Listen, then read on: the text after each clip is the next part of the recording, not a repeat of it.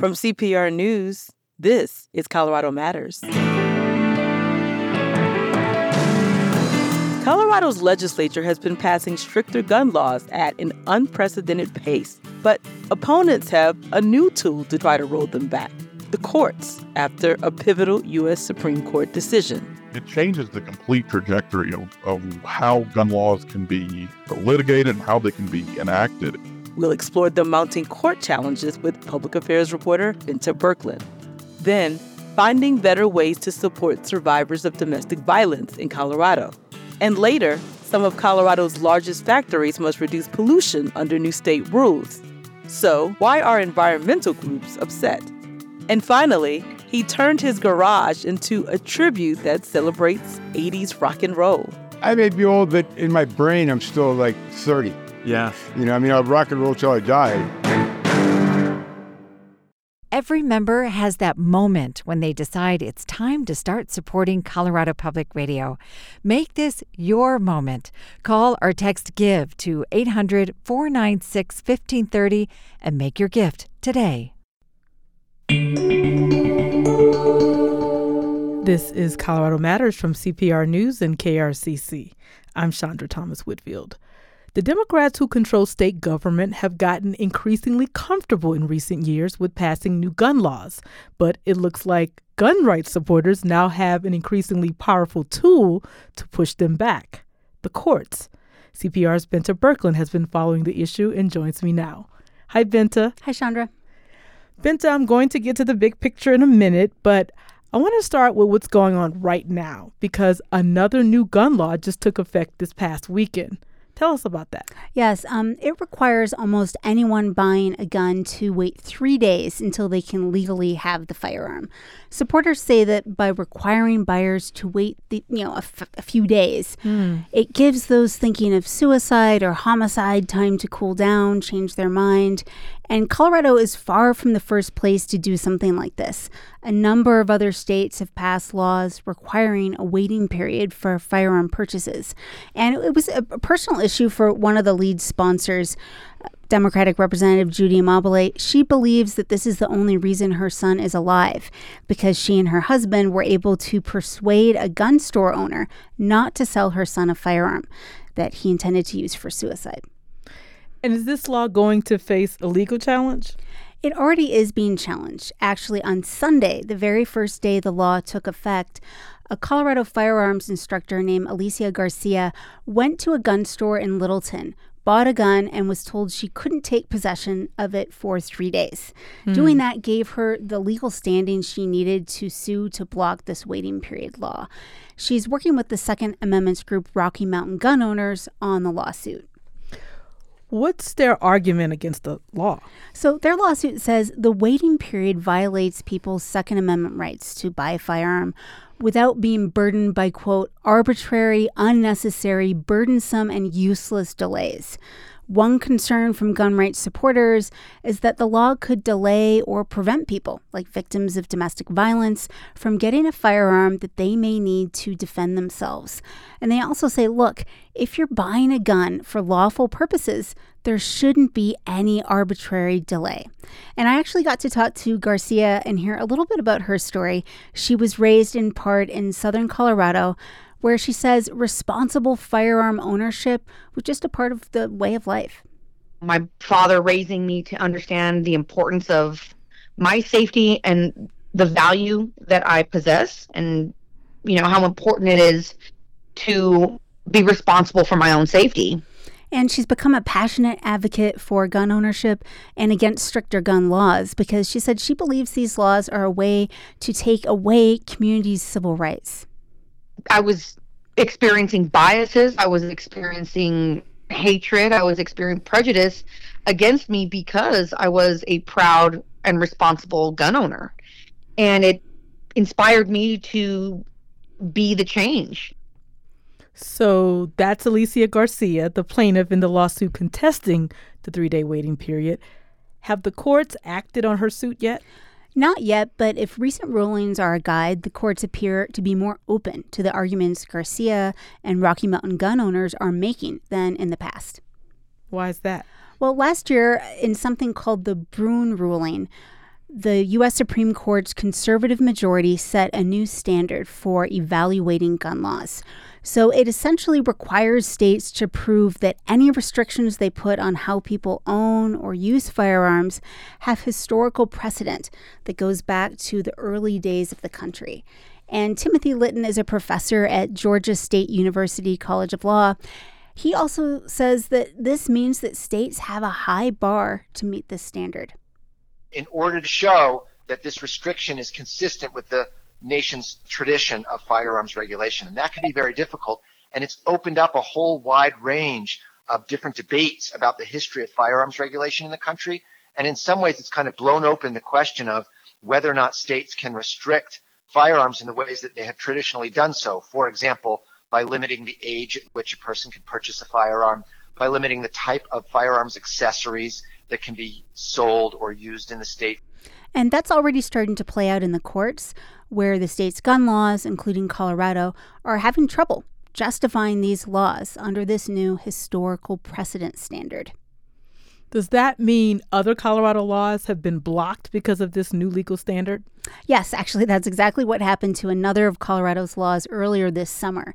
This is a law that raises the minimum purchase age for all types of firearms to 21 years old. Rocky Mountain gun owners sued to block that, and a judge ruled that the law should stay on hold, so it's not being implemented while the case makes its way through the courts. Is the state trying to find historical precedents to defend these new laws? It is, but courts are still figuring out what really qualifies under this new standard. So, in the age limit case, Governor Jared Polis's administration highlighted examples from English common law, as well as rules and laws from the early days of this country about gun possession by college students and then people who refused to swear allegiance to the United States. But the court rejected those arguments. And according to the judge, these examples didn't occur close enough to the founding of the country. Hmm. But um, I, I should mention federal courts in other states have ruled differently and upheld various gun laws. This all sounds pretty confusing for the courts and for the states. I think it is. And at this stage, it's very hard to know exactly what the long term implications of all of this will be because courts around the country are still trying to figure out how to implement the Bruen decision. Here's Professor Lytton again. This is a wide open question.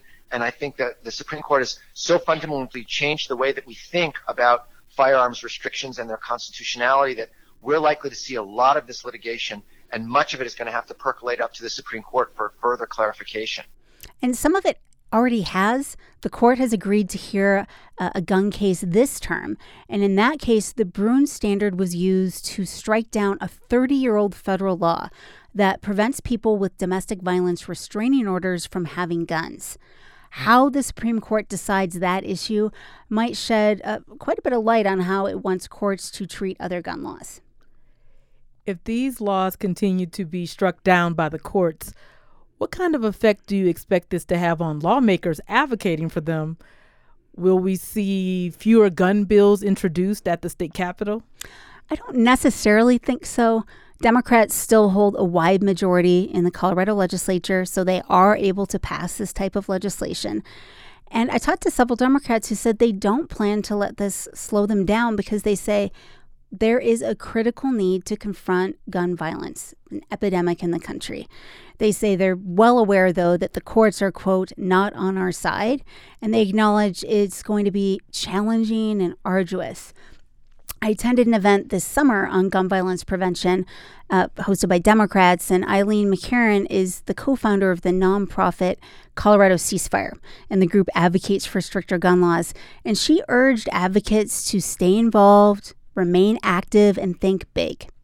With regard to the Supreme Court, we've got to maybe change some minds on the court, which is a really difficult process, and change people. Democratic lawmakers have also talked about working on legislation in areas where they might be able to find some common ground with Republicans. So, for instance, they passed a law earlier this year that makes it illegal to construct or own a gun without a manufacturer serial number. So those are known as ghost guns. Mm. Republican lawmakers voted against the bill, but some high profile conservatives outside of the state capitol actually supported it. Has that law been challenged in court? Not yet, but it doesn't take effect until the start of next year, so we'll see what happens. Hmm. Bente, thanks for putting all of that into perspective for us. Thanks for having me. That was CPR Public Affairs reporter Bente Birkeland talking about legal challenges to Colorado's gun laws. This is Colorado Matters from CPR News and KRCC. For decades, public radio has been a reliable source for fact based news and independent music programming, but also for tote bags. If you don't have a public radio tote bag yet, or you just want another one, make a gift of $15 a month and our new tote bag can be yours. It's durable and spacious, features Colorado themed graphic art, and shows off your support for the service you love. Check it out and donate at CPR.org. October is Domestic Violence Awareness Month, and a new state task force is looking into ways to better support survivors of domestic violence, sexual assault, and related crimes as they navigate the legal system here in Colorado. House Majority Leader Monica Duran of Wheat Ridge co sponsored the legislation to create the task force. This issue is very personal to Representative Duran. We spoke in April as lawmakers were debating the measure as a survivor, I understand a lot of the challenges and difficulty when you're going through the process, right? When you're going mm-hmm. through um, trying to get whether that be a protection order, whatever that might be, um, just how difficult and how at times you feel like you're re victimized again when you go to court. And mm. from my mm. experience and talking to different survivors through the years, and with the work that I do here at the legislature, um, whether that be running House Bill 1255, which was requiring those who had a protection order against them to relinquish their firearms, or whether mm. that is you know funding right mm-hmm. for um, crime victims including domestic violence sexual assault i hear over and over again how survivors feel like when they're going through the process through the court process they feel that there is a lack of not just sensitivity, but knowledge when it comes to those who have been through domestic violence, especially if they are in court. One story I continuously hear is the fact that when we have to go to court, whether that is for that protection order or whatever it is, there seems to be a disconnect between the judge, court staff, when we are there. And because it's very traumatizing as a survivor when you've been physically, emotionally, and mentally abused and your offender is there, it's a form of intimidation and fear. And there is a lack of knowledge on the other end. And that's what this task force, and my hope is with this task force, is to be able to draw attention to that and make change, transformational change. Representative Duran also points out the new law had bipartisan support. My co prime on this is Representative Gabe Evans, who was in law enforcement and really dealt with a lot of these cases too. So, through those conversations, we thought, you know what, I think the best approach to try to figure out a solution moving forward on how victims, when they go to court, aren't feeling like they're being re victimized is let's create a task force. A task force that consists of different advocates, law enforcement, retired judges, different organizations, survivors, most importantly. Let's create a task force with all of these different voices so that over several months they can come together and put together a plan as to how can we better train judges in courts and make that process better right there's always room for improvement so for me and i think for many of us and for our our communities and our advocates who who fight for this every day, this would really be transformational to really kind of bring this full circle. In other words, and full circle for me in what I went through in my challenges and struggles. The new task force is expected to submit a report with its findings and recommendations next month. They would have to come together really kind of figure out okay what's the best path forward and bring that to us bring that to, to me so that i can look at it and say this is fantastic. We've had input from retired judges law enforcement you know obviously like i said survivors confidential advocate because we want to make sure that we are we're listening to you know to district attorneys right will be on here family law attorney would be on here i wanted mm. to make mm. sure that we had a judge from the rural counties right because in rural counties those issues and challenges are different mm, um, th- than here in denver So their struggles and their needs are different than what we have here. So I want to make sure that the voices from our rural communities are heard. Also, a district court judge, I think, with experience in domestic violence, it's important to have. So it's a great group of leaders within our community that deal with these uh, issues every day and getting that feedback and input from them i think will really kind of help carve out legislation for us to run next year. What efforts will be made in terms of racial diversity age diversity and also things like the lgbtq community you know you know those different dynamics? Are there any efforts in those areas? Absolutely. Yep. A matter of fact uh, some of that came up when we were in committee hearing in the House. And from that feedback, I ran an amendment on the floor, making sure that we have that diversity. Once those recommendations are, are brought back, then I would sit down and kind of go through all that information. Myself and Representative Evans will go through their recommendations. And then from there, we can start forming our legislation for next session. Okay, so would that be more like legislation about implementation? Implementation you know it's hard to say because i don't know what those recommendations are going to be. It would be trying to figure out the best path forward and um, you know just figuring out the best way to implement it. What are their suggestions? How are they suggesting we address judicial training? What does that look like? So there's going to be a lot of work that's going to take place once we get this information back. So i'm excited to see what that is. I'm actually really just excited that we're going to have this task force and we're ha- actually having the conversation mm-hmm. because for years and years there is such a stigma when somebody has been through domestic violence and has come out the other end that it's really hard to have open conversations and what this is going to be is open conversations of survivors who have gone through all of the processes from an attorney to court to family court to everything like I went through really kind of listening to each other, right? That's the most important thing is let's listen to each other. Thank you for sharing the details of this legislation, but also for sharing your personal story because I don't ever want to underestimate how difficult that may be. Well, thank you so much for the opportunity to share, to say we hear you and we're doing everything we can in the state of Colorado to make sure that that happens. Thank you. Thank you. Democratic State Representative Monica Duran speaking with me in April about a new task force that is working to find ways to better support survivors of domestic violence, sexual assault, and similar crimes in Colorado. October is Domestic Violence Awareness Month. This is Colorado Matters from CPR News and KRCC. Maybe you have seen the new black Colorado license plates. They're getting very popular, but. Uh, where are the mountains? Does black have any special significance? How and why did the DMV decide on these plates? And if your registration is still current but you can't wait, can you get one too? Colorado Wonders digs into these new black license plates, and you can read all about it at CPR.org. Under new state rules, some of Colorado's largest factories must reduce pollution. You might expect environmental groups to celebrate, but they're furious. CPR climate reporter Sam Brasch spoke about this with Nathan Heffel. All right. So these new climate regulations are aimed at big manufacturing sites. Why are environmental groups uh, so angry about them? So, environmentalists say the final regulations just give way too much leeway to big polluters. These new rules they cover a really wide range of businesses, but the big similarity is that they all produce large amounts of climate warming pollution. And are these places people in Colorado would easily recognize? Absolutely. We're talking about 18 manufacturing facilities all around the state.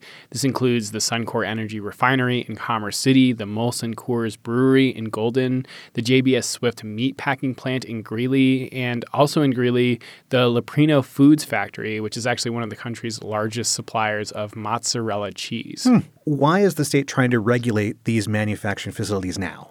You know, Colorado has a big goal to eliminate its contributions to climate change by 2050. A more specific reason is something called the Environmental Justice Act. This is a law Governor Polis signed more than two years ago, and it ordered regulators to cut industrial emissions 20% by 2030. That's compared to 2015 levels.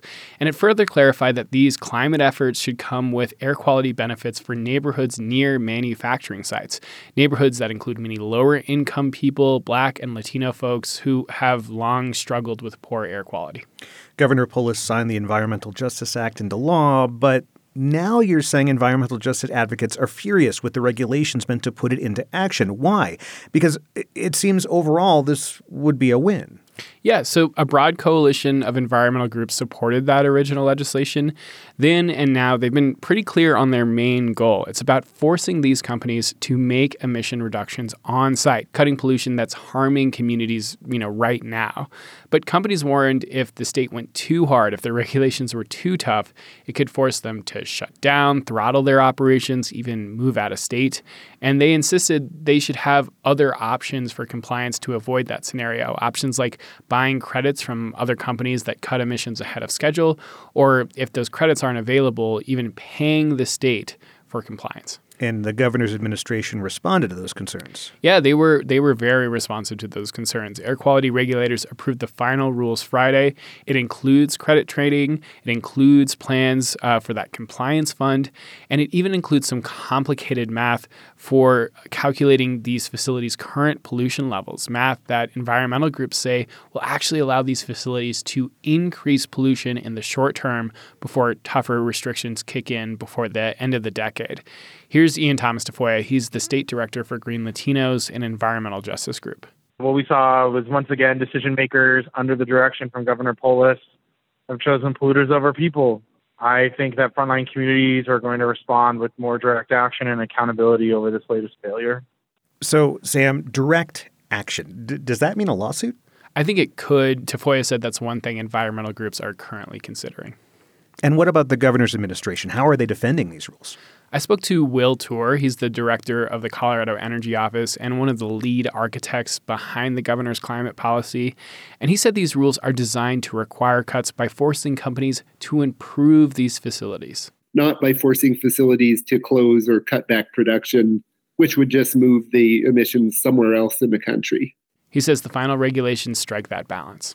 Sam, overall, what do you think this says about the governor's approach to climate change? Because he's insisted it's one of his administration's top priorities. Yeah, the governor is a big believer in the market economy's power to help with big problems like climate change. I think that's why he's pushed for e bike rebates, electric car rebates, policies that empower consumers to make better choices for the environment and the climate. Where he's been far more skeptical is policies like this, questions of whether it's time to clamp down on private industry, especially when it's just Colorado doing it. and It's not a broader national effort. Hmm. And these regulations, I think, are a reflection of that approach. The question now is if it'll cost him any allies in the environmental community. All right. Thanks, Sam. Thank you, Nathan. Sam Brasch from CPR's climate team speaking with Nathan Heffel. Our next interview with the governor is next week. What should we ask him? What do you want to inquire about that state government can affect? Email your questions for Governor Jared Polis to coloradomatters at cpr.org. Please include your first and last name and your city. You may write out your question or leave a voice memo. Again, that's Colorado Matters at cpr.org. When we come back, turning a garage into a museum for 80s rock. This is Colorado Matters from CPR News and KRCC. Say the name Guggenheim, and you might think of art, museums, philanthropy. The Guggenheim fortune was one of the world's largest in the 20th century, and it all began in Leadville in the 1880s with Meyer Guggenheim. The poor Swiss immigrant ran a small import business in Philadelphia for over 30 years. Then he bought two silver mines in Leadville, which changed his luck. Both mines made the Guggenheim family a lot of money. Their mining profits grew by adding a smelter in Pueblo, then expanded beyond Colorado and built an international industrial empire with M. Guggenheim's sons. Of the eight sons, Solomon established the flagship Guggenheim Museum in New York City. Simon was Colorado's U.S. Senator for one term. Benjamin, father of Peggy Guggenheim, was on the Titanic. He did not survive. But another millionaire with Leadville roots did Molly Brown. A Colorado postcard from CPR with the support of National Jewish Health. A Colorado Springs man found a creative way to deal with the isolation of the pandemic, an unexpected passion project. CPR's Dan Boyce takes us into his garage, or should I say, museum, for 80s rock and roll. Pedestrians walking downtown Colorado Springs may occasionally hear what sounds like a rock concert. Oh, is it a loud bar? Maybe a house party?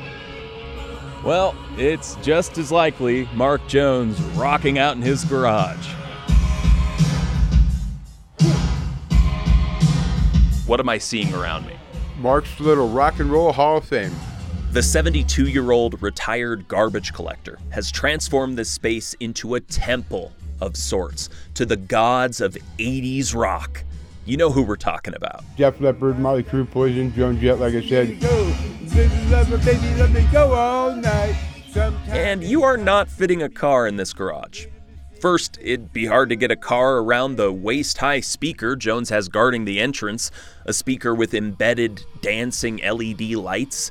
Then there's the red carpet, the 80 or so Funko Pop dolls, the tables of memorabilia. That's before we get to the walls. There's no space on any wall that you could put another poster or decal or sticker or placard or anything. Most all of it with his personalized, custom touch. All kinds of Sharpies, letter stickers, and all kinds of stuff. His body is worn out from that long career lifting trash bins. I may be old, but in my brain, I'm still like 30. Yeah. You know, I mean, I'll rock and roll till I die. He shows off a new Def Leppard tattoo on his forearm. His long goatee is dyed bright red. You see, this is all pretty much new to me. Mark Jones never used to be much of a music guy. He started going to concerts with friends about a decade ago. And for whatever reason, well into retirement, those 80s power ballads just latched onto his brain. I'm not trying to live the past. I'm living now. I'm Not trying to be an old man trying to go back to his 20s at all. I just live for the day. This is all Kiss and, and The penchant for collectibles does not stop at the garage. It stretches through his whole home. Oh, I have 14 electric guitars and some really good ones. Could use some tuning. But unfortunately, I don't play the guitar. You know, I've tried out here, but I just can't do it. My fingers don't work that way. but they look good hanging on the walls, he says. This shrine of his, it's the sort of celebration meant to be shared. He used to get that, people just walking by. Before, you know, a long time ago, people used to stop by all the time. Not so much anymore. I think after coronavirus, people don't don't do it as much as they used to, you know, hang out and talk to strangers. And at this point in his life, friends and family are few and far between. Like I said, during the week, I may not see and see anybody at all. You know, except for if I go out to check my mail. I just don't see anybody at all, hardly. Pretty much by myself. Which is not my choice, but that's just how it goes. And that's what you get from Mark Jones this sort of stern, tight jawed acceptance of where the world is at and where he's at. No complaints. For the last 10 or 11 years, I've spent 12 hours a day out here. It just makes me happy because I, progress, you know, you, you, see something changing from nothing to something. I just got that. They just came out with that. Always tinkering with it, switching things out, updating. He says it will never be finished. It'll never be through. If it's done, then I got nothing to do. I'm done, you know. Take the bottle, take it up. And after that long day of work out here, with a well stocked fridge for passersby, it's time to let loose and rock out in his garage. In Colorado Springs, Dan Boyce, CPR News. See photos of this garage museum that pays tribute to 80s rock at CPR.org. I'm Chandra Thomas Whitfield. This is listener supported CPR News and KRCC.